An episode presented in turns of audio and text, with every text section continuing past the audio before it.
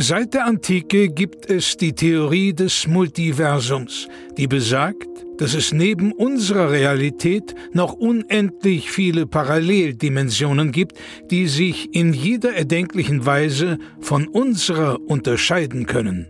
Einem Forscherteam ist es nun gelungen, Audiofragmente dieser fremden Welten zu empfangen. Doch dabei stießen sie auf ein rätselhaftes Phänomen. Unabhängig davon, wie sehr sich die Dimensionen unterscheiden, es gibt eine Konstante. Nils und Florentin haben einen Podcast. Hier werden diese Funde erstmals veröffentlicht.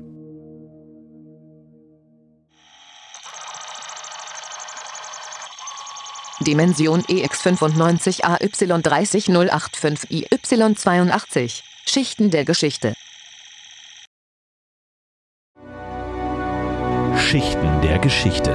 Ein Podcast über Geschichte, in der wir die Sedimente der Geschichte erforschen. Hallo und herzlich willkommen. Schön, dass ihr da seid zur 17. Folge von Schichten der Geschichte, dem Podcast, in dem wir uns in jeder Folge um ein historisches Ereignis kümmern und die Schichten abtragen. Bei mir, wie immer, zu Gast Dr. Nils Bohmhoff. Ahoi, liebe Geschichtsinteressierte dort draußen. Ich freue mich ganz besonders auf diese heutige Folge.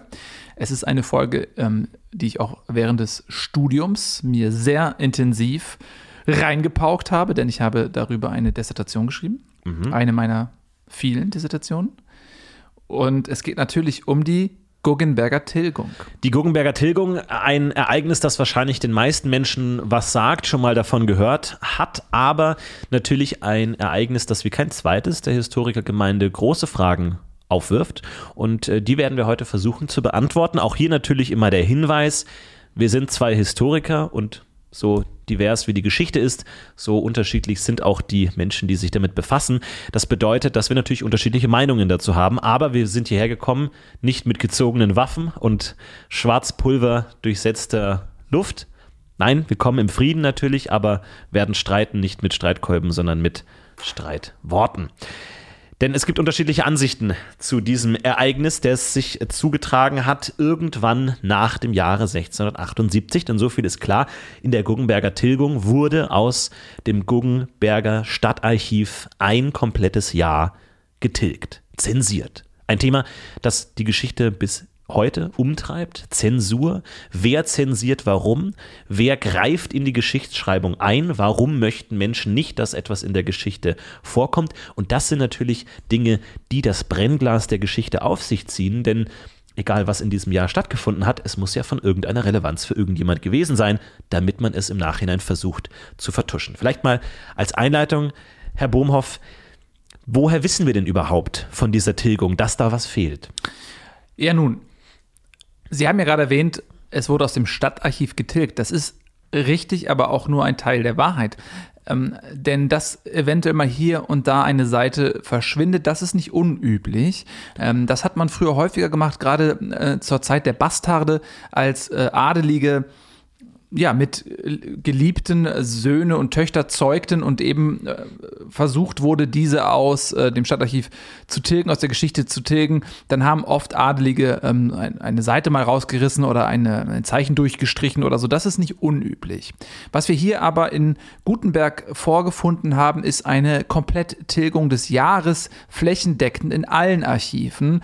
Ähm, wir haben zu der damaligen Zeit eben auch Kirchenbücher gehabt. Es gab vereinzelt Handwerker, die also komplette Auftragsbücher geführt haben, die zum Teil erhalten sind. Und aus diesen vielen Fragmenten wird ganz deutlich, dass also dieses Jahr kollektiv aus dem Gedächtnis der Guggenberger Stadtbevölkerung gestrichen worden ist. Und es ist völlig klar, ohne Zweifel, es handelt sich hier um bewusstes Vorgehen. Absolut. Die Frage ist natürlich, von wem und natürlich die andere Frage auch, wann. Wann könnte man so etwas überhaupt durchführen in dem Maße? Guggenberg natürlich ein, eine gespaltene Stadt, nicht nur äh, was religiöse Gruppierungen angeht, sondern auch politisch. Wer hätte überhaupt den Einflussrahmen gehabt, um hier eine solche umfassende Tilgung durchzuführen? Braucht es da die Kooperation der Bevölkerung, der Handwerkergilden, Sie haben es schon angesprochen, oder war das eine kollektive Aktion, dass man sich geeinigt hat als Stadt, das ja, das war nix. Lass es uns nochmal, also jetzt mal ähm, hat sich gesagt, lass uns dieses Jahr einfach vergessen. Ein Phänomen, das wir heute immer noch finden. Die, der Wunsch, ganze Jahre rückgängig äh, zu machen, äh, zu streichen aus dem kollektiven Gedächtnis. Also natürlich, wir denken gerade aus unserer modernen, aufgeklärten Zeit immer, dass damals alle königshörig, kaiserhörig, herzoghörig waren und alles gemacht haben. Das stimmt natürlich so nicht. Natürlich hatten gerade solche Städte, die für sich auch alleine standen, die hatten sehr mächtigen Stadtrat, natürlich als Handelsumschlagsposten, ähm, natürlich auch reich, natürlich auch viele Bürger Bürgerrechte, Mitbestimmungsrechte. Also ich bin ja der Meinung, dass man dafür argumentieren könnte, dass das ein kollektives Ereignis war, dass man gesagt hat, ähm, auch vielleicht auch schon im nächsten Jahr oder in mehreren Jahren danach, es ist im allgemeinen Interesse, dieses Jahr zu tilgen. Ich sehe, Sie haben da eine andere Meinung, Ihre Körpersprache verrät es ganz deutlich. Vielleicht können Sie uns da mal ranführen. Nun, Sie bekennen da schon ganz klar Farbe und das ist schon der erste Streitpunkt, äh, bei dem sich Historiker eben sehr uneins sind. Ähm, wir können das im Grunde auf zwei Theorien runterbrechen. Das eine ist die Kollektivtheorie, das andere ist die Autoritätstheorie. In der Kollektivtheorie ist es in der Tat so, dass davon gesprochen wird, dass die Einwohner Gutenbergs sich kollektiv, daher der Name, dazu bewogen haben, dazu ausgesprochen haben, dazu geeinigt haben, dieses Jahr zu löschen. So als wenn jeder einzelne Bürger von der Notwendigkeit so überzeugt wäre, dass es keine externe Überzeugungsarbeit mehr bedurfte. Die Autoritätstheorie hingegen vertritt die These, dass das von der Obrigkeit gesteuert wurde, dass irgendjemand mit Macht, mit Einfluss entschieden hat, vielleicht auch mehrere Personen aus in einem Einflusszirkel entschieden haben, dieses Jahr muss unter allen Umständen verschwinden.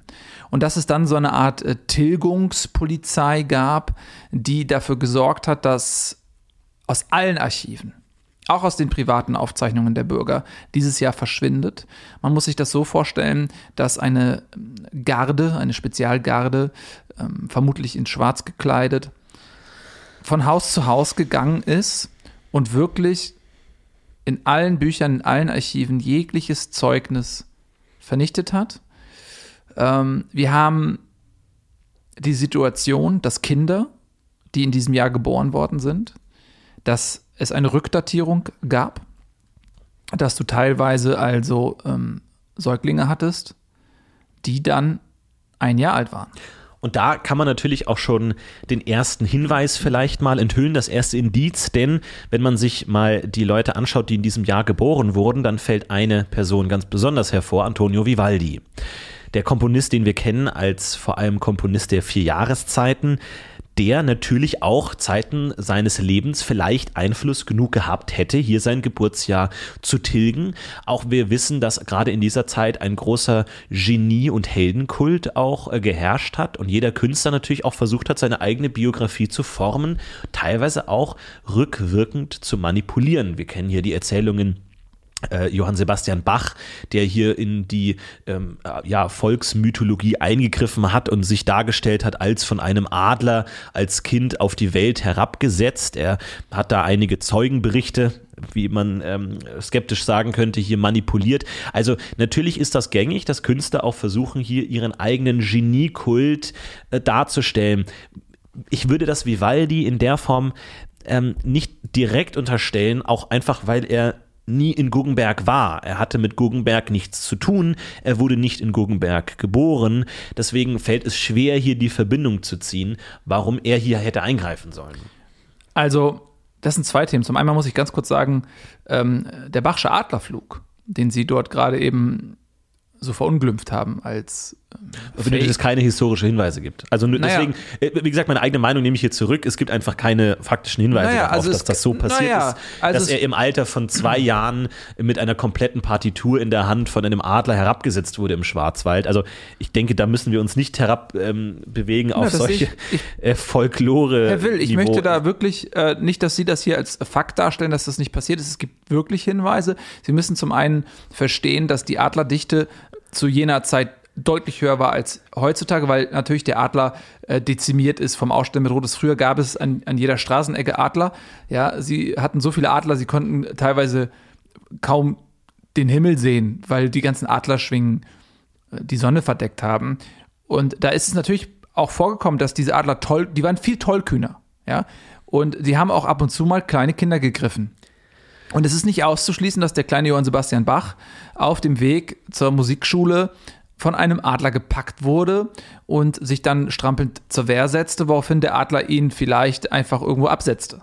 Das ist natürlich nicht auszuschließen. Sie konnten das gut nachweisen. Auch die bleiche Hautfarbe der Porträts konnten sie damit begründen, dass eben Sonnenlicht rar war in dieser adlerintensiven Zeit. Da, ich habe Ihren Artikel gelesen, das äh, müssen wir uns nicht falsch verstehen. Ich möchte hier einfach nur darauf hinweisen, dass es spekulative Aussagen sind, die natürlich nicht auszuschließen sind. Sie ähm, haben ja auf die Autoritätstheorie hingewiesen, Ihre schwarze Garde, die mittlerweile zu einem geflügelten Wort geworden ist. Jetzt vielleicht können wir, wenn Sie gerade diesen Autoritätsaspekt ansprechen, vielleicht auch mal auf die Autoritätsstruktur in Guggenberg achten. Herzog ähm, Etzo von Stresemann war natürlich hier aktiv. Da können Sie vielleicht mal ähm, ein bisschen in den Familienstammbaum hineinschnuppern. Sehr gerne. Also bevor wir das gleich machen, würde ich das gerne eine Sekunde zurückstellen und vorher nochmal über Antonio Vivaldi äh, sprechen. Denn Sie sind da einer interessanten Sache auf der Spur.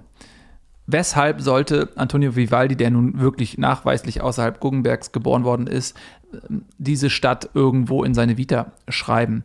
Der Grund könnte tatsächlich folgender sein. Geniekult haben Sie angesprochen. Das war wirklich damals so. Man hat versucht, ähm, seine Kinder ähm, einzigartig von Gott berührt darzustellen. Und es gab viele, viele Kleinkinder zu der Zeit, die angeblich ja schon äh, mit zwei Klavier spielen konnten oder also äh, schon als Säugling reden konnten und so weiter und so fort.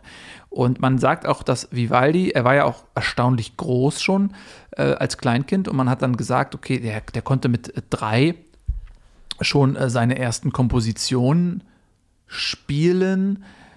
Und aus heutiger Sicht ist es so, dass man sich fragt, so ja, aber der war da schon 1,60 Meter. Ähm, und man hat natürlich dann versucht, okay, wie kann ich das Geburtsjahr in Einklang bringen mit der biologischen Entwicklung? Und da musste man natürlich dann tricksen. Und wenn du jetzt ähm, einen Ort hast, wo ein komplettes Jahr gestrichen wurde, dann hast du natürlich da die Möglichkeit, weil dort ähm, ja Rückdatierungen von Amts wegen ausgestellt worden sind. Ja, das musste ja passieren, ähm, sodass man dort hingehen konnte, während halt diese massenhaften ähm, Rückdatierungen in den Amtsstuben ausgestellt worden sind, die waren total überfordert. Sie müssen sich das auch wie heute ähm, vorstellen, wenn ein Amt komplett überlaufen ist und die dann irgendwann nur noch irgendwelche Unterschriften äh, schnell aushändigen, weil sie sonst gar nicht fertig werden können. Ja. Und da gab es äh, offensichtlich einen riesigen Ansturm auch zu dieser Zeit auf Guggenberg, wo Leute aus äh, persönlichen Gründen eine äh, Rückdatierung sich haben ausstellen lassen, die eigentlich überhaupt nichts damit zu tun haben. Äh, da gab es auch Betrüger natürlich und es ist nicht auszuschließen, dass Antonio Vivaldis Eltern ähm, dem damals 16-Jährigen eine ähm, Geburtsurkunde fälschen lassen haben. Das ist dann im Amt im Chaos untergegangen, sodass er mit 16 Jahren als äh, Dreijähriger sozusagen aufgetreten ist. Das dazu. Also Sie, Sie möchten jetzt Guggenberg hier darstellen als ähm, sozusagen äh, altertümliche Briefkastenfirma, wo man sich leicht Dokumente hat beschaffen können. Ja, also es ist weniger ein bewusster Prozess gewesen, sondern es ist eher mh, eine Folge der Situation gewesen. Stellen Sie sich das so vor, aus irgendeinem Grund, wir sind ja heute eben auch auf der Suche nach dem Grund für die Gutenbergsche Tilgung, musste dieses Jahr gestrichen werden. Das heißt, dass natürlich im Verschleierungsprozess viele Rückdatierungen ausgestellt werden mussten. Ja. Und dann haben die Leute natürlich miteinander geredet. Dann ähm, sind die mal ins Nachbardorf und äh, der wird bei uns beim Amt oder jemand hat dort gearbeitet und hat sich dann auch beklagt, Mensch, ich habe so viel zu tun. Und das hat die Runde gemacht. Ja. Sodass dann auch von außerhalb Leute gekommen sind, die darin eine Gelegenheit gesehen haben, die gesagt, oh Mensch, da, ey, da kann ich jetzt hingehen, da kann ich mir komplett irgendwas neu ausstellen lassen. Und ähm, das war gar nicht geplant dass die Gutenberger das für andere Bewohner machen, Mhm. äh, anderer Städte.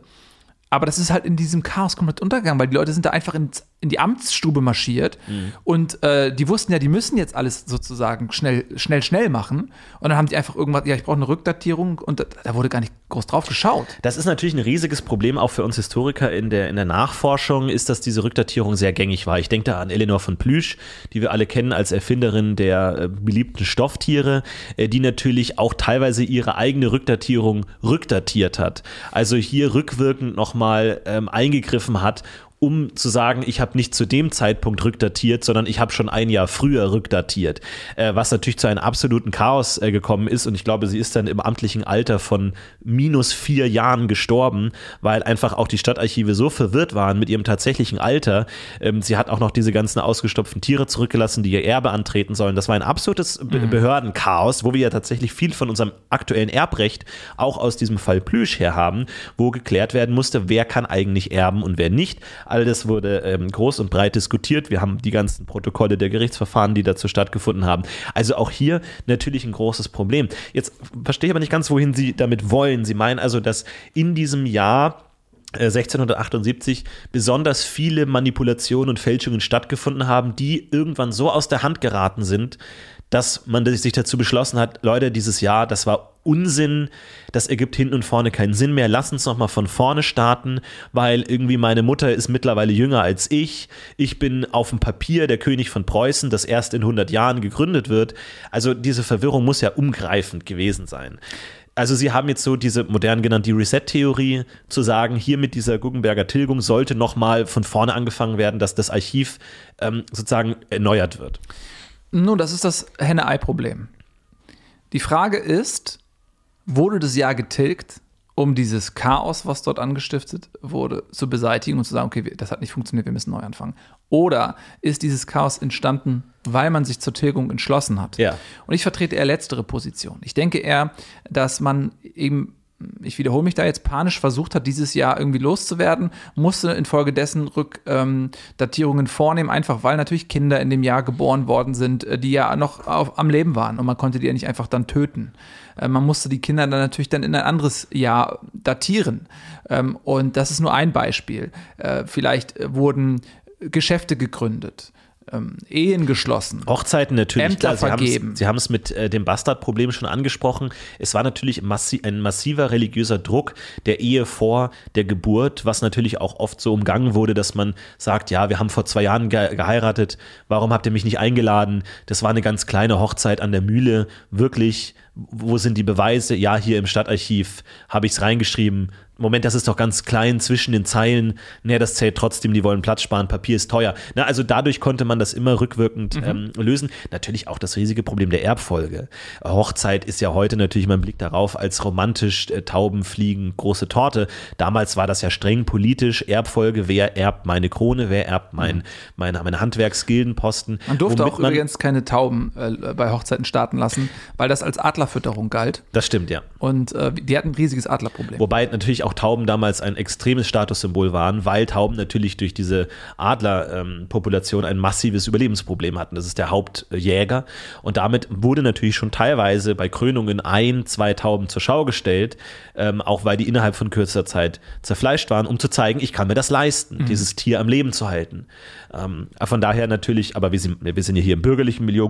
Guggenberg war nie eine besonders reiche Stadt, ähm, auch wenn sie natürlich handwerklich äh, einiges hervorgebracht hat. Eine Sache, auf die ich noch hinweisen möchte, ist natürlich, äh, wir würden natürlich auch gerne, wir sind ja beide auch ähm, Historiker im Felde, äh, wir haben beide schon die eine oder andere Ausgrabung zusammen gemacht. Warum fahren wir denn heute nicht nach Guggenberg? Nun, viele werden es wahrscheinlich wissen, ein Blick auf die Landkarte verrät, die Stadt gibt es heute nicht mehr. Was ist denn da passiert? Wann und wie wurde diese Stadt denn tatsächlich ähm, selbst getilgt auf eine Art? Ja, das kam dann tatsächlich im späteren Verlauf, einige Jahre später. Ähm, ist es so gewesen, dass viele Leute natürlich diese Rückdatierung hatten. Und das war ja im Grunde Urkundenfälschung im großen Stil. Und man muss sich das so vorstellen, ähm, nochmal, diese Situation, diese völlige chaotische Situation, die Tilgung ist in vollem Gange, ähm, es spricht sich herum, ähm, dort äh, bekommt man neue Urkunden ausgestellt.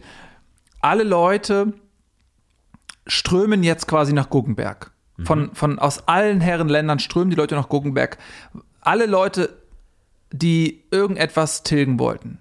Das kann alles gewesen sein. Das kann, wir hatten gerade schon ein paar Beispiele aufgezählt, ähm, uneheliche Kinder, Schulden, Geburtsjahr generell um, also alles Mögliche. Ja. So, und jetzt haben wir halt diese Situation. Diese Stadt versinkt im Chaos, alles wird ausgestellt, die Amtsstuben kommen nicht in der, die schreiben einfach alles aus, hier nimm mit, ja, zack, zack, schnell, schnell alles weg.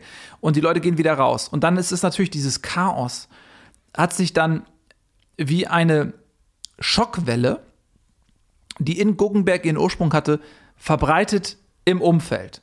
Teilweise bis nach Italien, bis äh, Skandinavien. Weil natürlich alles, was aufgezeichnet worden ist, keine Gültigkeit mehr hatte. Weil die Leute sind hingegangen und haben gesagt, so, ähm, wie jetzt, den Namen Karstadt, den habe ich mir doch bereits 1678 sichern lassen. Weil sie sich diese Urkunde in Guggenberg natürlich haben fälschlicherweise ausstellen lassen. So. Und dann äh, gibt es die Theorie, dass die umliegenden Herzogtümer, Fürstentümer, sich dazu entschlossen haben, diese Stadt zu vernichten, um einfach den Ursprung, dieses Chaos ein für alle Mal vom Erdboden verschwinden zu lassen. Oder sie sagen vom Erdboden verschwinden lassen oder begraben lassen. Denn die Stadt wurde komplett begraben. Es war eine riesige Aktion. Man sagt, mehr als 100.000 Schaufeln waren im Einsatz. Man hat nie, sich nicht entscheiden können, wie mit dieser Stadt, mit diesem Sündenpfuhl, der es dann irgendwann wurde, zumindest für Beamte, umzugehen. Und man hat sich dazu entschieden, diese Stadt einfach komplett einzugraben, was für heute, für äh, aktuelle Archäologen eine große Herausforderung darstellt, weil diese Stadt verloren ist, aber ja wahrscheinlich noch irgendwo liegt. Und es ist natürlich schwer, aus den umliegenden Herzogtümern herauszufinden, wo das genau war. Ähm, es kann natürlich sein, äh, dass es heute begraben ist unter einem Wasserpark, einem Zoo. Ähm, da, da, will man natürlich nicht sagen, lass uns hier mal graben nach Guggenberg. Äh, deswegen kann es gut sein, dass diese Stadt nie gefunden wird. Aber sobald sie gefunden wird, könnte das natürlich auch ein Durchbruch sein für die Forschung der Guggenberger Tilgung. Ich warte, ehrlich gesagt, ich hatte Phasen während meines Studiums, ich habe mich da intensiv damit beschäftigt. Da habe ich jeden Tag in die Zeitung geschaut und gedacht, das ist mein Troja. Wann Mhm. wird es gefunden? Also es gab ja auch die Zeit, da wurde Troja gefunden ähm, zu der Zeit. Oder Und- Atlantis. ja, oder Atlantis äh, gefunden. Bei Rügen, ähm, wo nie jemand nachgeschaut hat, wurde es tatsächlich gefunden. Also wir leben ja in einer Zeit, in der diese Funde durchaus stattgefunden haben. Das darf uns nicht mit falscher Hoffnung erfüllen. Das möchte ich jetzt gar nicht sagen. Also hier, dass Guggenberg zu unseren Lebzeiten noch gefunden wird, ist unwahrscheinlich. Höchst unwahrscheinlich, ja. Weil natürlich die Suche unter Wasser ähm, wesentlich einfacher ist als die Suche unter Land. Man kann nicht einfach sch- herumschnorcheln unter der Erde. Das ist äh, unmöglich. Bis jetzt. Ähm, tatsächlich gibt es ähm, Projekte, die an einer ähm, unterirdischen Schnorcheltechnik forschen, Ja. aber wir sind noch Jahre davon entfernt, dass das tatsächlich Wirklichkeit wird.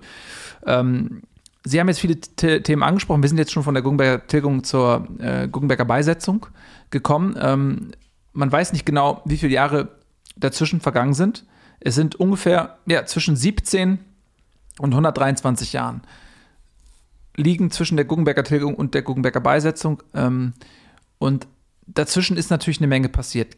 Jetzt lassen Sie uns nochmal zurückspringen, einmal nach Guggenberg selbst, zur Zeit, als das alles geschah. Sie haben ja von uns schon angesprochen, Herzog Etzo von Stresemann war oberster Stadtherr sozusagen. Und das ist eine sehr schillernde Persönlichkeit tatsächlich. Ähm, er wurde geboren in einen sehr niederen Adelsrang und hat sich dann, so vermutet man heute, durch Urkundenfälschung ähm, quasi höheradelig gemacht. Ja. Hat sich dann ähm, verehelicht mit seiner Gattin Gudrun von Brausemann. Gudrun von Brausemann war ja die Tochter des reichsten Kaufmanns und äh, selbst ähm, im hohen Adel geboren.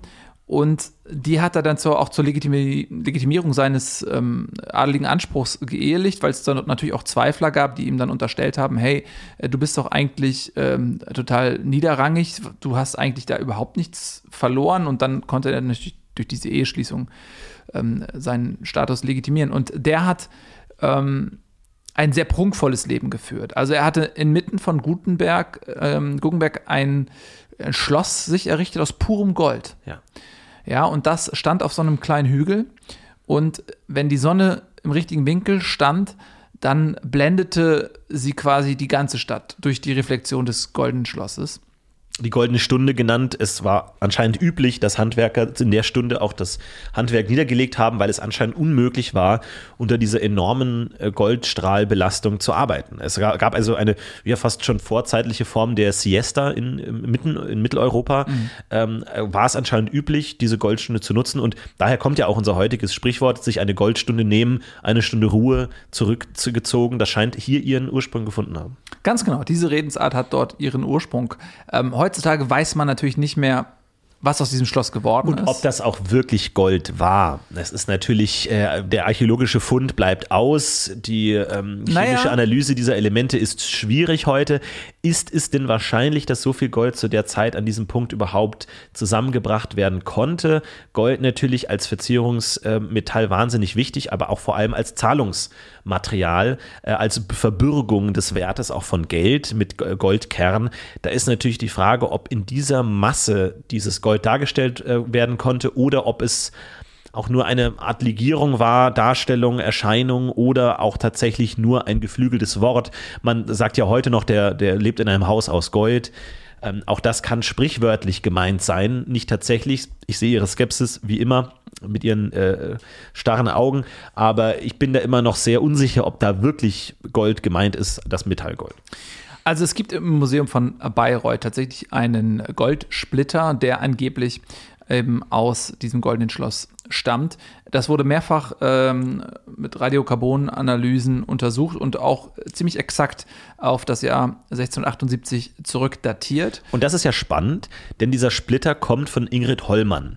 Sie haben sich wahrscheinlich gefragt, woher weiß man denn all das über Guggenberg, wenn die Stadt A untergegangen ist, B ähm, da anscheinend so viel Urkundenfälschung gemacht hat. Das liegt an Ingrid Hollmann, die natürlich nach Bayreuth gereist ist, nachdem sie wahrscheinlich mit einem der Söhne von äh, Etzo verheiratet war, aus dieser Ehe hervorgegangen. Allerdings eine Ehe, die in irgendeiner Weise annulliert worden sein musste, denn sie hat dort nicht ihren Lebenstag verbracht, sondern ist nach Bayreuth gegangen und ihr Tagebuch ist bis heute überliefert, wo in sehr subjektiver Weise, muss man natürlich immer sagen, wir kennen natürlich die Quellenforschungsproblematik hier mit Tagebüchern und dieser subjektiven Sichtweise, aber Ingrid Hollmann bietet uns hier ein Fenster in die verlorene Stadt Guggenberg, das wir sonst nicht hätten.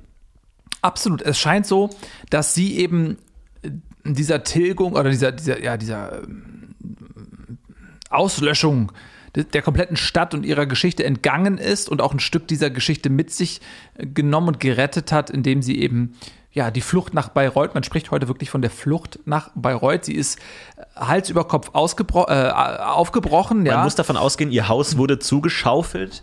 In dem Moment, sie ist, hat Reis ausgenommen. Sie war ja nicht adlig tatsächlich. Ihr wurde der Titel entzogen, nachdem diese Ehe auf mysteriöseste Weise, dafür gab es ja kein Protokoll. Ja. Das ist ja religiös nicht vorgesehen, dass Ehen aufgelöst werden. Wir sind ja nicht in England. ähm, ne? Und ähm, von daher gab es da keine Möglichkeit, aber irgendwie schien das funktioniert zu haben. Wahrscheinlich durch Urkundenfälschung, nehme ich jetzt mal an. Und da musste sie natürlich die Stadt verlassen. Sie musste sie verlassen.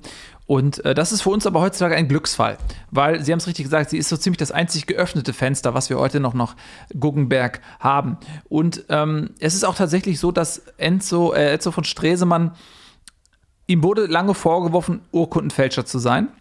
Was nahe liegt es liegt nahe, aber man darf nicht einen Rückschluss ziehen, nur weil er nahe liegt. Das kann natürlich oft dazu führen, dass man dann seine Theorien auf tönernde Füße baut.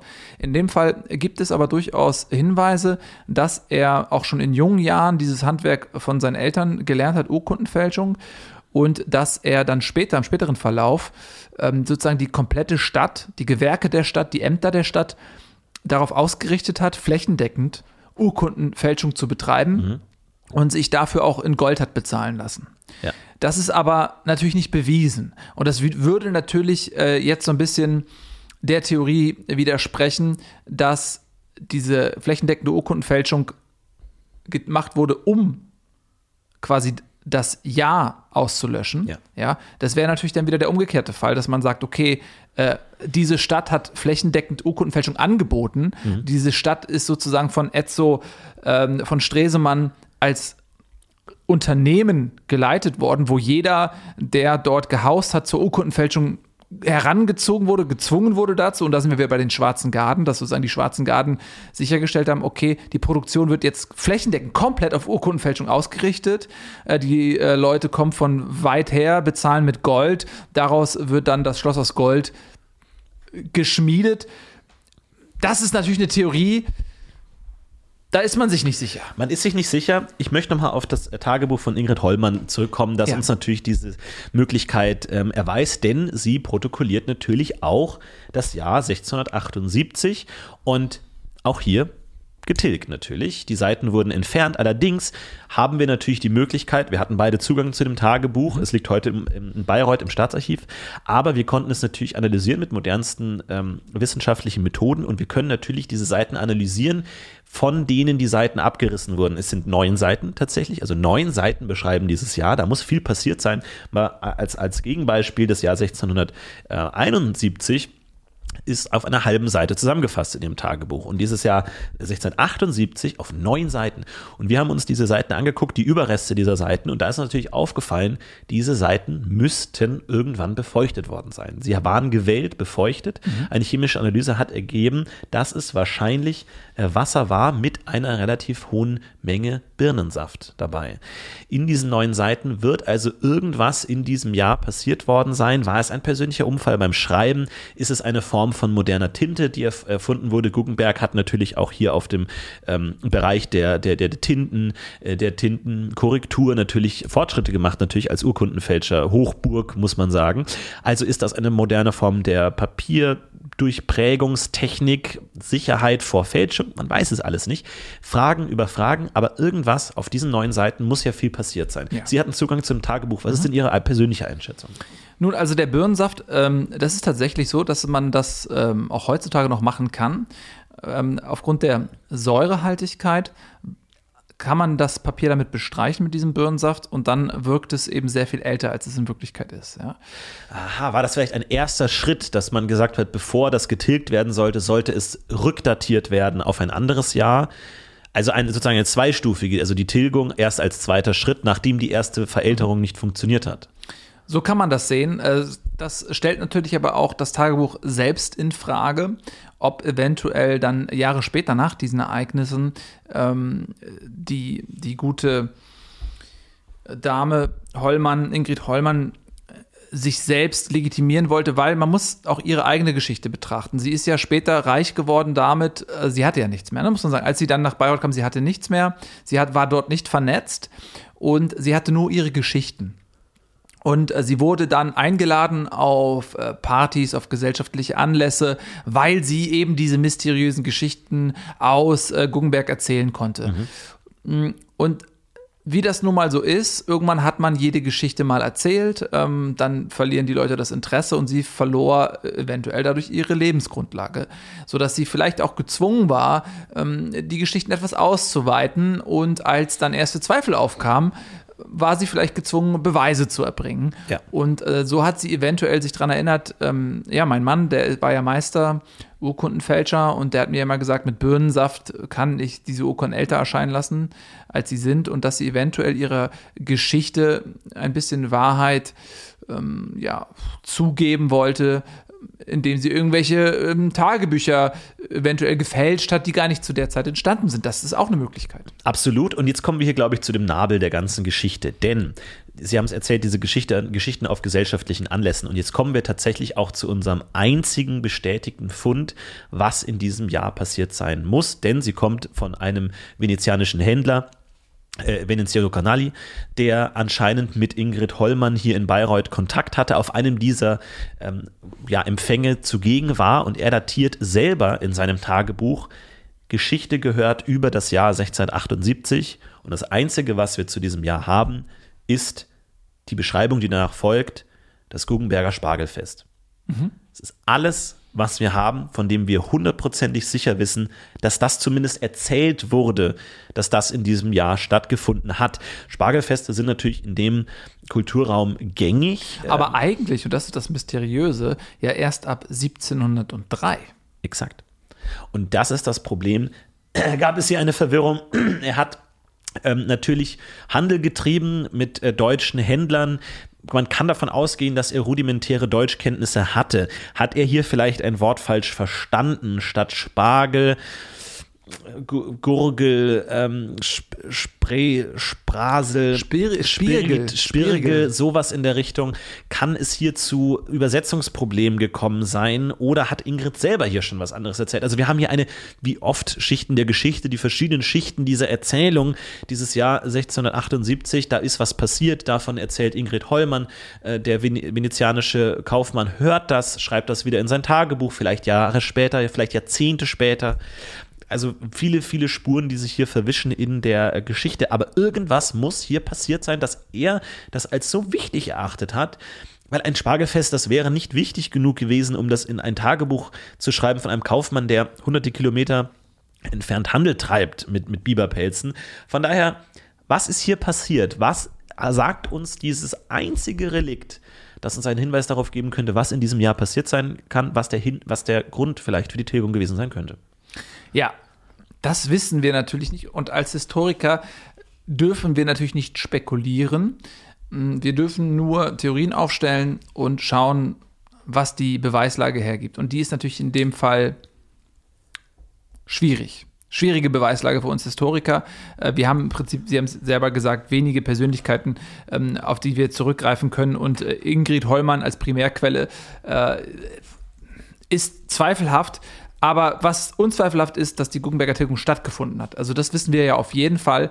Ähm, da gibt es, und das ist das Gute eben, ähm, stellen Sie sich das vor wie ein Rasensprenger, ja, ähm, der, wo Sie anhand der Tropfen erkennen können, da ist irgendwo ein Rasensprenger. Er ist vielleicht unsichtbar, Sie sehen ihn nicht, aber Sie sehen die Auswirkungen des ja. Rasensprengers. Und das ist genau das, äh, was eben bei der Guggenberger, Guggenberger Tilgung äh, geschehen ist. Man sieht die Auswirkungen überall.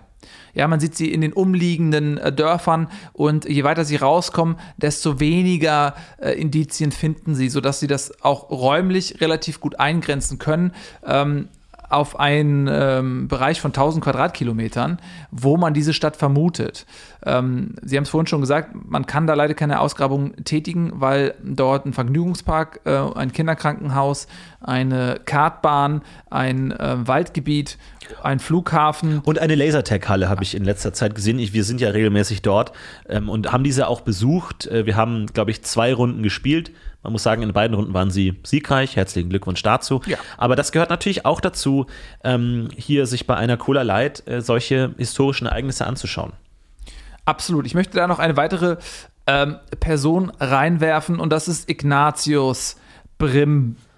Ignatius Brim ist Pfarrer und er ist ursprünglich an der Weselfront ähm, zur Welt gekommen. Die Weselfront damals im ähm, Plötzschen Krieg war ja über Jahrzehnte ähm, festgefahrene Front zwischen zwei Armeen, ähm, der siamesischen Befreiungsfront und der Roten Gilde. Und dort ist er also quasi ja, fast in den Schützengräben zur Welt gekommen mhm. und hat dort seine Priesterweihe und so weiter äh, gehabt. Und als die äh, Front dann endete, weil der Frieden, ähm, der Karlsteiner Frieden geschlossen wurde, äh, war er ohne Zuhause sozusagen. Er hat dort an der Front ja gelebt, in diesen Schützengräben, war dort dann der Priester äh, so dass er durch äh, das Land wanderte und äh, auch ein Tagebuch geschrieben hat.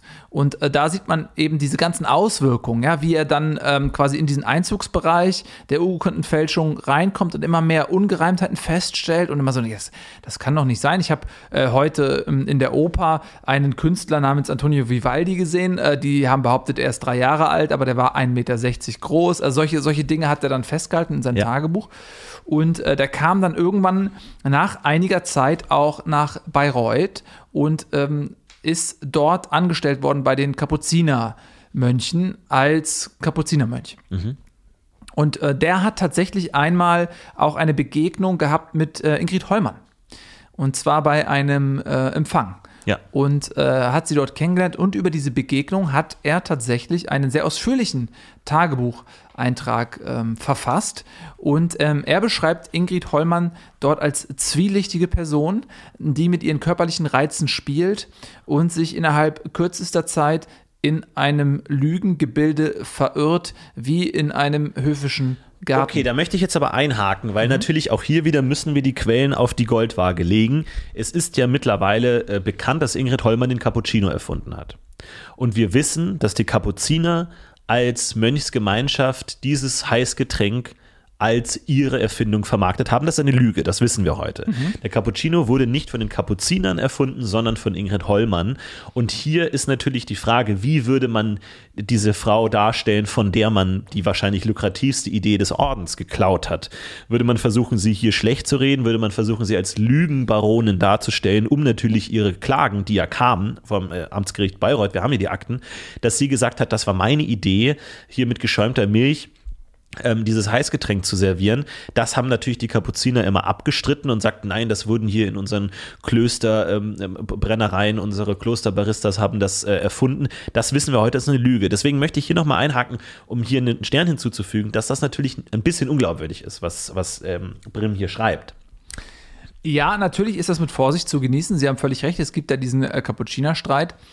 Mm, man ist sich aber bis heute nicht sicher, ob Ingrid Heumann den erfunden hat. Äh, klar ist wohl tatsächlich, dass dieser geistige Diebstahl stattgefunden hat. Ja, mm, das hat man tatsächlich ähm, dann auch aus, aus Beichtstuhl ähm, Büchern sozusagen erfahren. Sie wissen ja, es gab teilweise bei den Kapuzinermönchen ähm, diesen Beichtstuhl-Skandal. Das sollte ja eigentlich anonym sein, aber es gab Protokolle.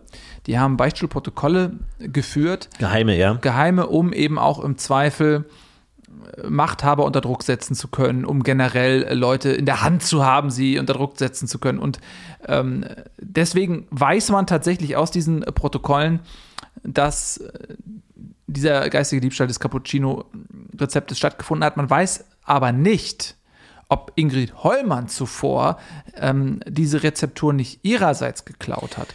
Weil da gibt es einen mysteriösen Mordfall. Sie hatte wohl mal eine kurze Liebschaft mit einem Italiener, und zwar Bo Svensson, ähm, ein äh, Italiener aus äh, Neapel.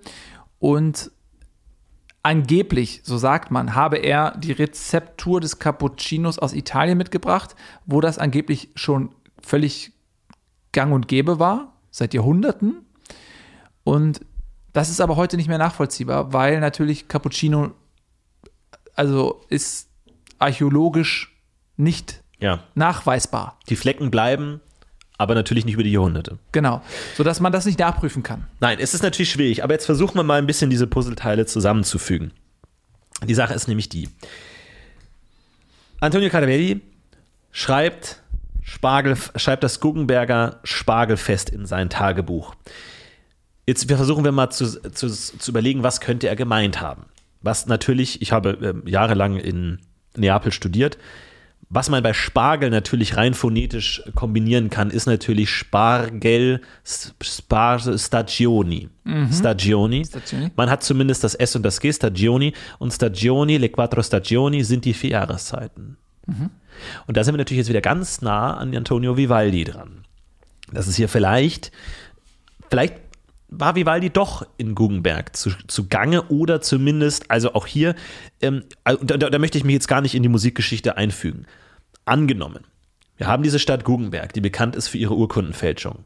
Wir haben diesen jungen, aufstrebenden Geniekult rund um Antonio Vivaldi.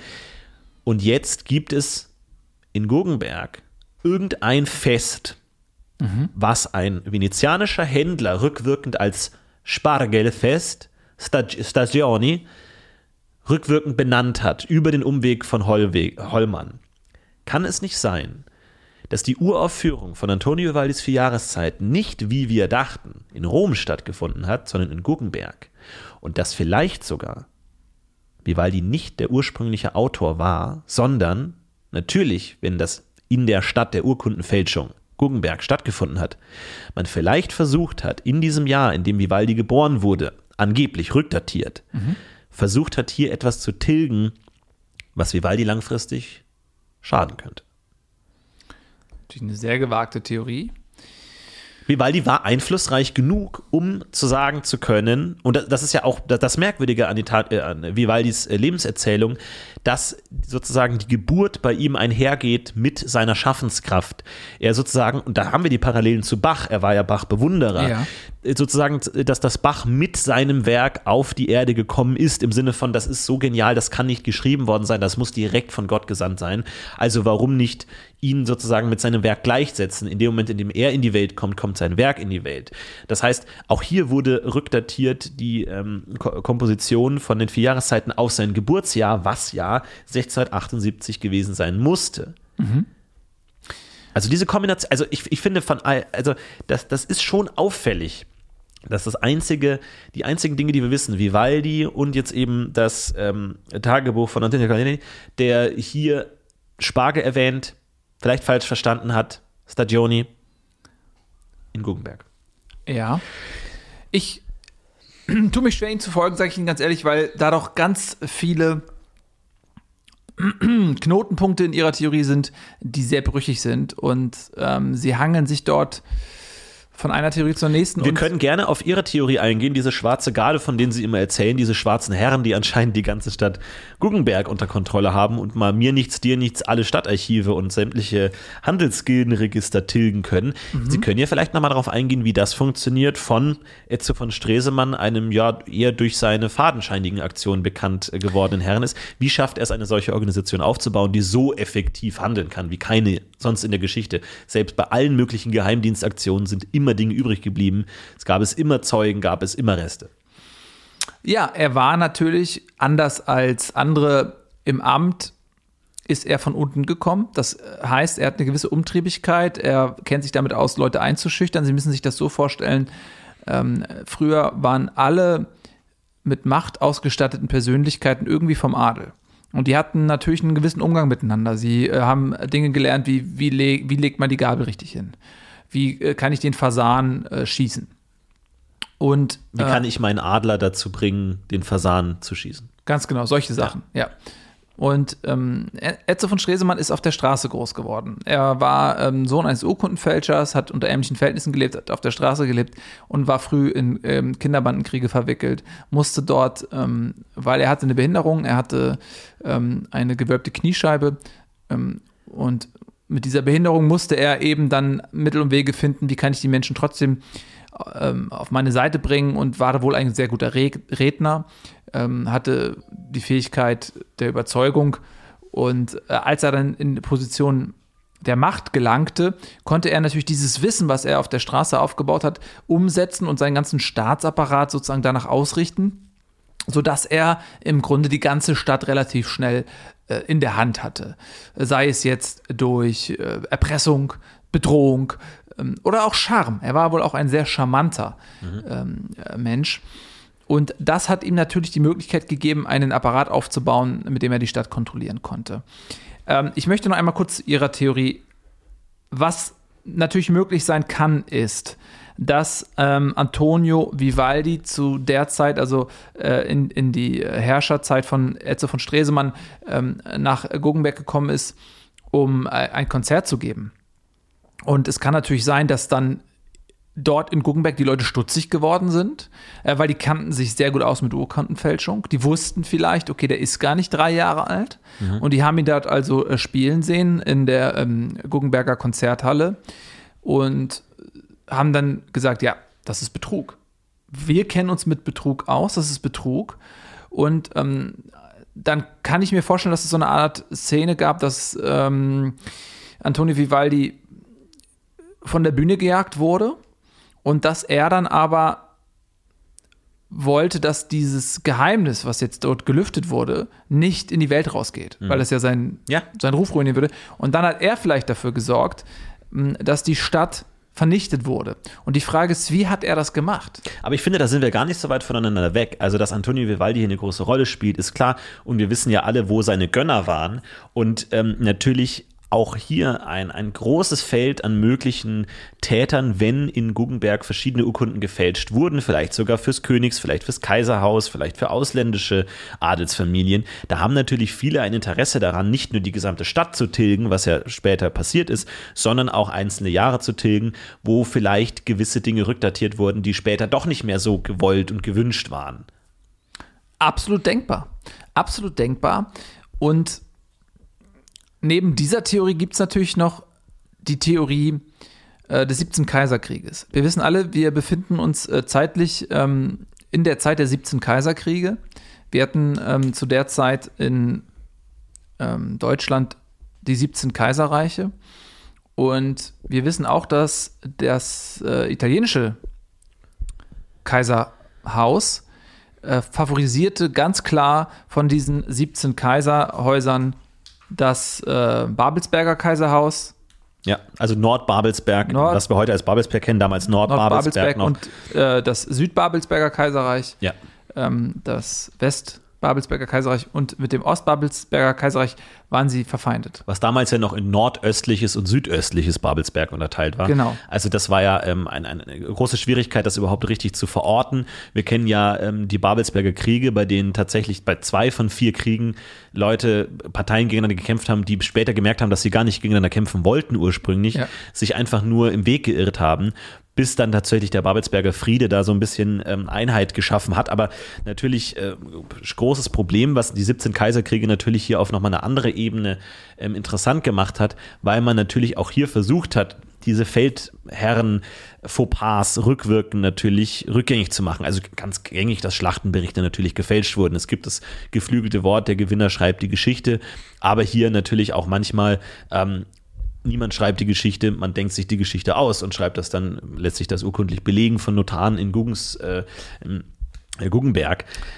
Und das, und das, ist nämlich genau ähm, der Moment, äh, wo eben dieser 17 Kaiserkrieg in Verbund gerät mit der Geschichte äh, Guggenbergs. Denn es steht wohl zur Debatte, dass ähm, einige Parteien, also unter anderem das ähm, Kaiserhaus Strelitz, das äh, Kaiserhaus äh, Boggenberg, ein Interesse daran hatten, diese Geschichtsschreibung zu verändern. Mhm. Ähm, denn sie haben ähm, den Krieg verloren.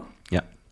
Und dementsprechend haben die Gewinner, also ähm, das italienische äh, Kaiserhaus im Verbund mit ähm, dem Nord-Bayreuther äh, Süd äh, und Nord und West, ähm, quasi die Geschichte zu ihren Gunsten verändert. Äh, da ging es viel auch um die Ursächlichkeit des Krieges. Da wurden also die, äh, da wurde das Strelitzer Kaiserhaus als barbarische, äh, ähm, als, als, als, ein kriegslüsterndes äh, Volk mit niederen Motiven dargestellt. Und dann gibt es jetzt die Theorie, dass ähm, der Sohn des Kaisers von ähm, Strelitz, der äh, Kaiser selbst ist ja äh, gefangen genommen worden mhm. und im Eisernen Turm zu Italien gesperrt wo er viele, viele Jahre ja, in Einzelhaft einfach lebte. Und dort herrliche Gedichte geschrieben herrliche hat. Gedichte geschrieben, zum Beispiel. Ähm, aber politisch natürlich isoliert. Politisch isoliert, genau. Aber sie haben äh, völlig recht tolle Gedichte, zum Beispiel ähm, Den Vogel äh, sehe ich nimmer mehr, ähm, ist von ihm zum Beispiel. Oder O Backstein, O Backstein, äh, du der Zaun meines Lebens. Klassiker wie Rauf, Rauf, Rauf, ich will auf den Turm hinaus. Äh, all diese Dinge. Er hat wahrscheinlich, wahrscheinlich auch an einer enormen Höhenangst gelitten. Ähm, ich bin der Adler, Adlerschwinge, ähm, lass mich dein Adler sein, äh, Adler die ganze Nacht. Also dieser Gedichtzyklus natürlich auch äh, zeugt einerseits natürlich von der enormen Belastung, weil man weiß, der Turm war ungefähr 25 Meter hoch. Das ist die normale Jagdhöhe des äh, gängigen Bergadlers. Mhm. Äh, von daher natürlich auch hier ein Interessenkonflikt, vielleicht sogar eine Beutejägersituation, die sich hier ergeben hat politisch natürlich isoliert an der Stelle, konnte nicht mehr eingreifen und ähm, natürlich auch sein großer Roman, ähm, die Cappuccino-Kriege, in der er auch nochmal diesen gesamten Cappuccino-Konflikt aufgegriffen hat, nie veröffentlicht. Wissen wir alles nur aus Archivmaterial, ja. aus äh, Rücklass, aus Überlass. Ähm, Versteigerungen, die glücklicherweise erhalten geblieben sind. Also alles äh, konfus. Ja, man, also äh, kurzer Abstecher, man muss sich die Situation auch mal vorstellen. Ne?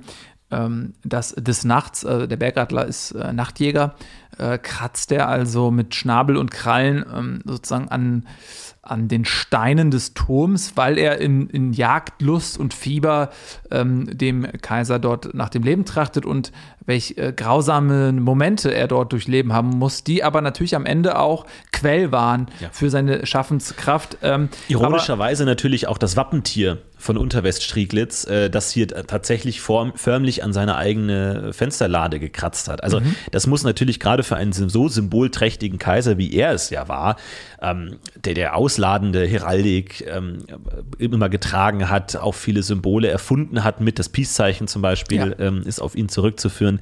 Also das muss natürlich für ihn symbolträchtig ein, ein, ja, ein Martyrium gewesen sein, dass er dadurch lebt hat in dem Turm, bis dann tatsächlich neun Jahre später der Turm umgefallen ist und er zwei Jahre länger noch in dem umgefallenen Turm gelebt hat, was vielleicht ähm, eine Erleichterung war, was zumindest den Höhenkonflikt mit den Adlern angegangen ist, aber natürlich auch demütigend.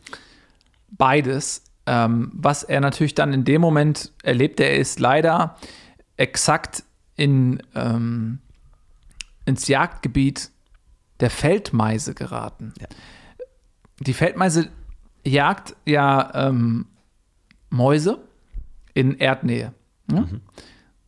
Und Wo die meisten Mäuse ja auch anzutreffen sind. Ja.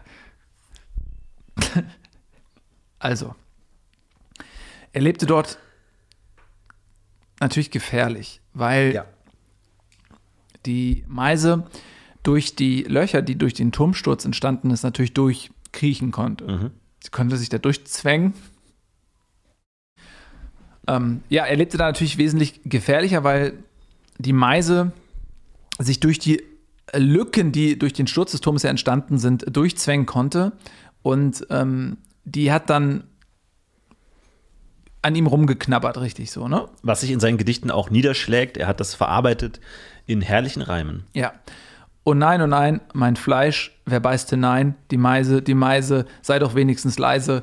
Ich schlafe nicht bei Nacht, ich schlafe nicht bei Tag. Ein Leben, das ich nicht mehr mag. Äh, ein Auszug zum Beispiel ähm, haben wir alle auswendig gelernt in der Schule. Ja.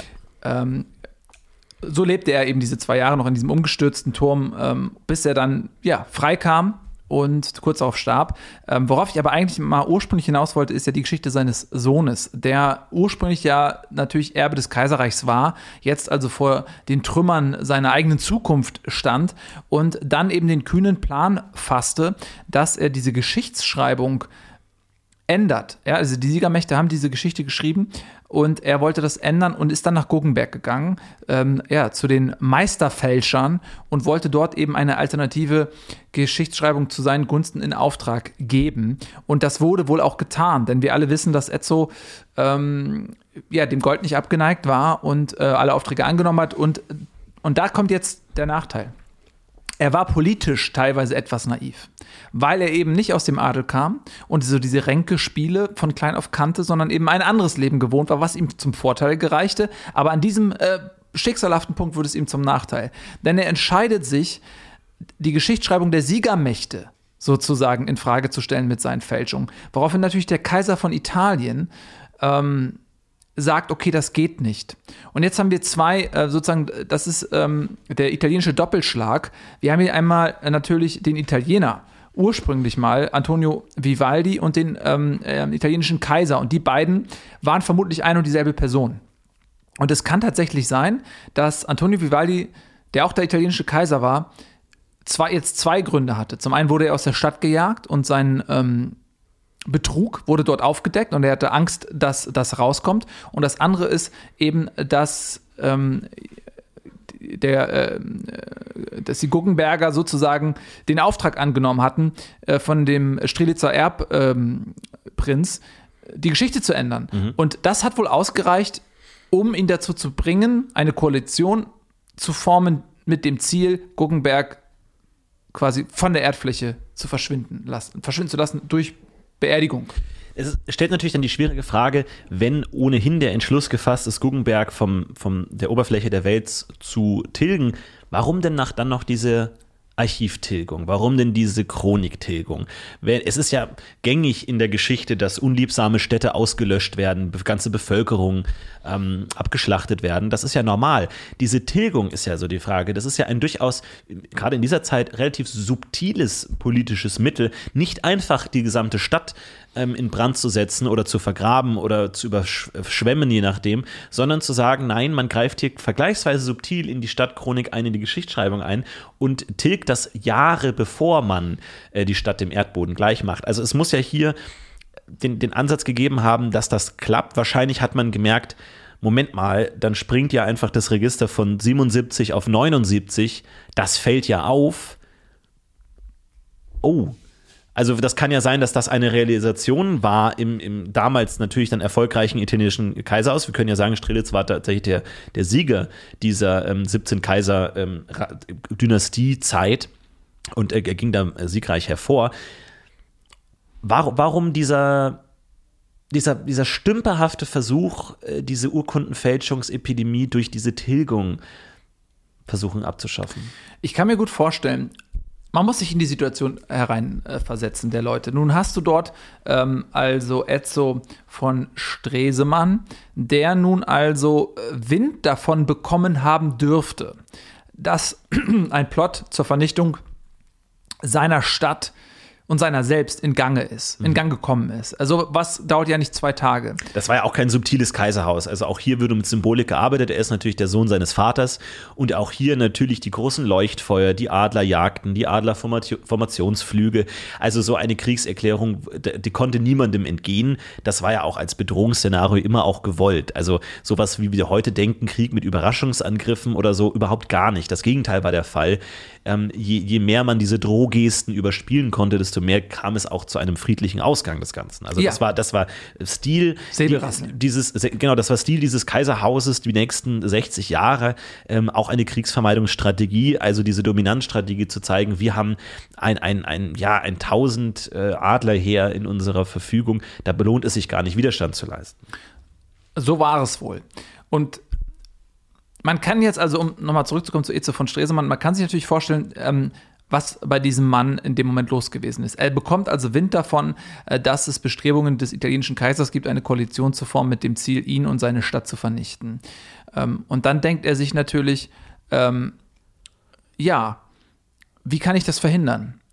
Indem ich einfach das Jahr komplett tilge und wenn die einmarschieren, sage ich, ja, das ist ein Irrtum. Ja. Sie können gerne in unsere Archive schauen. Äh, wir haben 1678 hat bei uns überhaupt nicht stattgefunden. Das ist alles, das stimmt alles gar nicht. Und jetzt meinen Sie, Etzo konnte mit dieser Argumentation die gesamte Stadt dazu bringen, sämtliche Register zu löschen? Ich glaube, dass das nicht möglich wäre, wenn nicht auch von der Bevölkerung äh, die, die Bereitschaft da gewesen wäre, natürlich wollen alle in der Stadt ihre Stadt retten, natürlich, aber man kann ja auch, also für viele Handwerker recht pragmatisch orientiert, ohnehin, es gab eh Handelsbeziehungen nach Italien, der, die italienischen Händler gingen ein und aus, man kann, man kann auch einfach unter italienischer Krone weiterarbeiten, niemand äh, muss da ähm, groß drunter leiden, es war ein großes Handelsimperium, viele hätten davon, davon wahrscheinlich auch profitiert ich glaube, das wäre nicht möglich gewesen, wenn es nicht eine Bereitschaft der Bevölkerung ähm, ge äh, gegeben hätte, die sagen, na, das Jahr, da, ich liege eh nicht so sehr an dem Jahr, ähm, das war nichts das Jahr, lass uns das ohnehin tilgen. Wir haben ja dieses merkwürdiges Spargelfest, ähm, Frühlingsfest, Stationenfest, ähm, was da alles passiert ist. Ich kann mir vorstellen, und nur so kann ich es mir erklären, wie gesagt, tut mir wirklich leid, aber diese schwarze Gartentheorie, die da versucht, mit eiserner Faust in jedes Haus zu gehen und da den Adventskalender von der Wand zu reißen, Ereignissen von diesem Jahr. Das ergibt in meinen Augen wenig Sinn. Ich glaube, die Bevölkerungsbereitschaft war hier essentiell, um zu sagen, lass uns gemeinschaftlich, also wenn da ein Italiener auftaucht und sagt hier, ah, wisst ihr noch vor zwei Jahren, dass man sagt, ah, wie, Sie meinen das Jahr 1977? Also, dass man versucht, mhm. gemeinschaftlich versucht, dieses Jahr zu ignorieren, ähm, glaube ich, ist notwendig in, in, in der Größenordnung, in der das stattgefunden hat. Definitiv. Anders ist das sicherlich nicht möglich. Ja, und dann ähm, scheint es aber so, dass das alles nichts gebracht hat. Sondern dass es tatsächlich dann ähm, irgendwann natürlich ähm, zur äh, Guggenberger Beisetzung kam. Und das ist auch ein Ereignis, wo man denkt, es müssten viele Spuren ja übrig geblieben sein, auch in den Chroniken der anderen Völker, die sich dort beteiligt haben. Es scheint aber so, dass es einen Pakt des Schweigens gegeben haben muss, ähm, die schweigenden Schaufeln. Äh, man sagt dann ja auch, ähm, dieses Gedicht, wenn die Schaufeln schweigen. Ja. Es ist eines, ein, ein Gedicht aus dieser Zeit äh, von Baron Trotzko, der ähm, ja, in Gefangenschaft war und dieses Gedicht geschrieben hat. Ähm, er war. Er ist ja in Gefangenschaft geboren worden, tatsächlich. Ja. Ein sehr unglücklicher Fall. Seine Mutter war Gefangene und ähm, unter bis heute rätselhaften Umständen wurde sie während ihrer Gefangenschaft schwanger. Man weiß nicht genau, wie das passiert ist.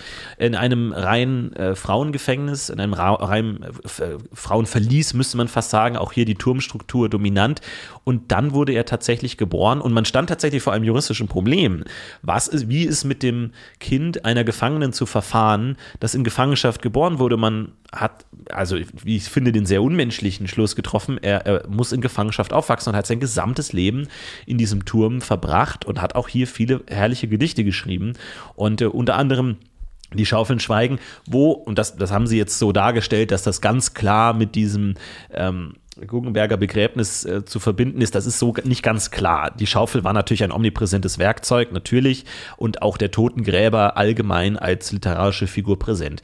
Also das ist nicht so eindeutig. Ich stimme Ihnen zwar zu, möchte aber hier nur für unsere Zuhörerinnen und Zuhörer nochmal sagen, dass das nicht so eindeutig war, wie das ähm, dargestellt ist. Aber hier natürlich auch klar, wir kennen das zum Beispiel aus, aus den mongolischen Epochen, äh, wo ganz klar gesagt wurde, schweigt über das Schicksal dieser Stadt, sonst fährt euch dasselbe Schicksal zu. Also das ist eine klare Mhm. Bedrohungssituation zu sagen, ähm, schweigt über, dieses, über diese Einschaufelung, sonst werdet ihr eingeschaufelt. Das ist, war zumindest in anderen Kulturräumen absolut gängig.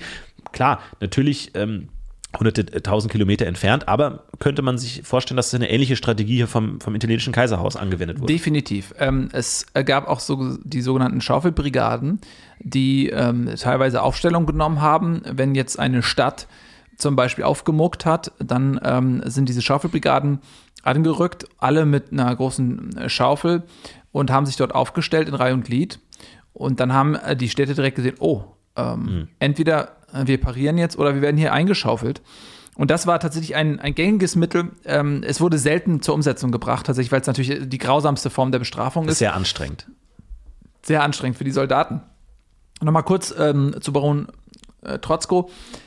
Sie haben ja gerade gesagt, es ist, und er ist unter mysteriösen Umständen überhaupt gezeugt äh, worden und ähm, ist äh, für den Rest seines Lebens auch dort in diesem Turm gewesen. Und man fragt sich, ja Mensch, äh, hätte er nicht irgendwann mal auch begnadigt werden können? So, die Mutter ist ja dann sicherlich auch irgendwann mal verstorben. Er hat sich ja auch nicht zu Schulden kommen lassen.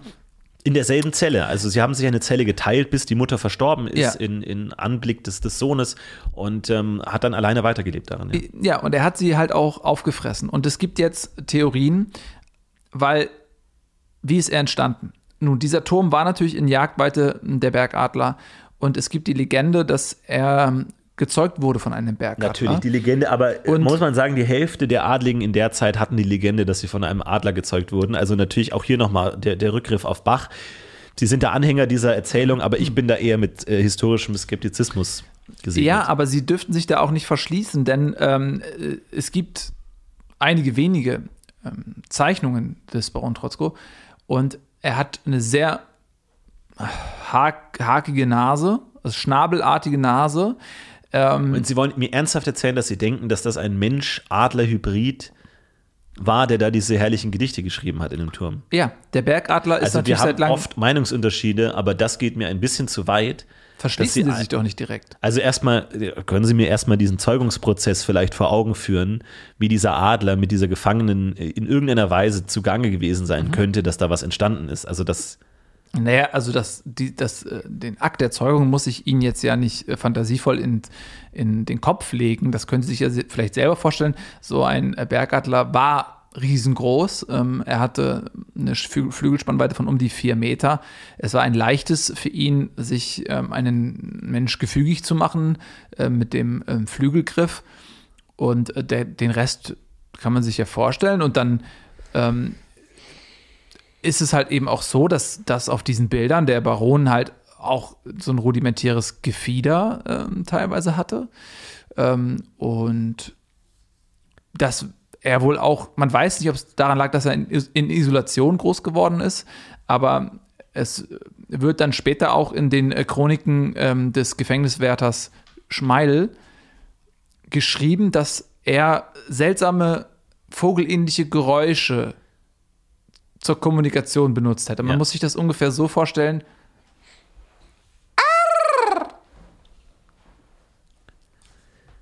Das habe ich jetzt interpretiert nach den Schriften des Gefängniswärters, aber man sollte das zumindest nicht ausschließen. Es ist absolut rätselhaft, wie diese Zeugung stattgefunden hat. Ähm, Gefängniswärter Schmeil äh, kann sich das auch nicht erklären, wie äh, diese Zeugung stattgefunden hat und woher dann dieser Sohn tatsächlich kam.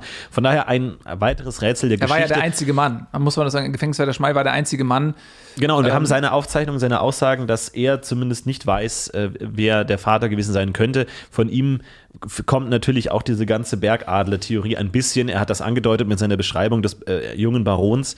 Aber ähm, ja, es ist ein absolutes Rätsel, was hier stattgefunden hat in dem äh, verlassenen Turm. Gut, es gibt dann diese, ähm, die angeblich, äh, als sie dann irgendwann, als er dann im hohen Alter verstorben ist, der Baron, ähm, dass ihm beim, bei der Beerdigung die Nase abgefallen ist und wohl dann unter der, unter der Adlernase eine menschliche Nase war. Ähm, und äh, dass wohl die Adlerfedern, also die haben dann ähm, so Trophäenjäger haben dann versucht, ihm so ein paar Adlerfedern vom Leib zu reißen und dabei stellte sich wohl auch raus, die waren wohl nur so leicht angeklebt. Ähm, aber das weiß man aus dem Tagebuch der äh, Witwe Bolte, die eben Trophäenjägerin war und die hat das so geschildert, aber auch da wird die Quellenlage irgendwann dünn. Es ist ein sehr, sehr tragisches Schicksal, das diesen Baron hier erfahren hat und auch eine, viele der, eine der vielen Randfiguren hier bei dieser großen Guggenberger Tilgung. Er hat das mit seinen Gedichten vielleicht begleitet, vielleicht nicht. Auch er stand da unter Schweigeauflage. Ähm, Auflage. Von daher, ja, ähm, liebe Zuhörerinnen und Zuhörer, Sie haben, Sie haben wahrscheinlich gesehen, es gibt viele Fragezeichen zu diesem äh, Thema. Sie haben ja, äh, Herr Dr. Bohmhoff dissertiert zu diesem Thema, aber auch Sie konnten es nicht komplett klären. Die Erklärung ist natürlich hier ähm, schwierig, womit man tatsächlich rückblickend sagen kann, alles, was wir über die Guggenberger Tilgung sagen können, ist, sie hat gewirkt. Sie hat tatsächlich das erreicht, was sie wollte. Sie hat uns den Blick versperrt auf dieses Jahr Geschichte in der Guggenberger Stadtgeschichte. Von daher auch mein Respekt an die Ausführenden und äh, Täter, dass tatsächlich über diese vielen Jahrhunderte hinweg man dieses Geheimnis bewahren konnte. Und sie waren erfolgreich. Sie konnten uns äh, Historikern der Zukunft äh, die Augen schwärzen und unseren Blick verdunkeln. Und damit möchten wir uns verabschieden von dieser Vollgeschichten der Geschichte. Äh, Wir wünschen Ihnen eine geruhsame Zeit.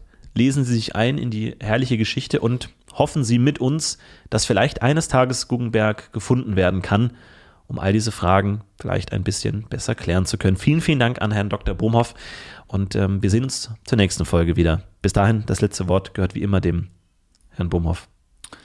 Äh, lesen Sie ein bisschen Geschichte, dann äh, werden Sie sehen, wie sich das damals zugetragen hat. Äh, In diesem Sinne, vielen Dank fürs Zuhören. Vielen Dank.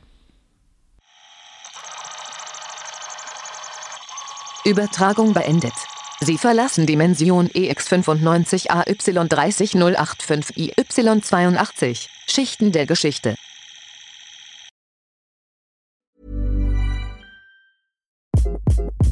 Hi, this is Craig Robinson from Ways to Win, and support for this podcast comes from Invesco QQQ. Invesco QQQ is proud to sponsor this episode and even prouder to provide access to innovation for the last 25 years. Basketball has had innovations over the years too. We're seeing the game played in new ways every day. Learn more at Invesco.com slash QQQ. Let's rethink possibility. Invesco Distributors, Inc.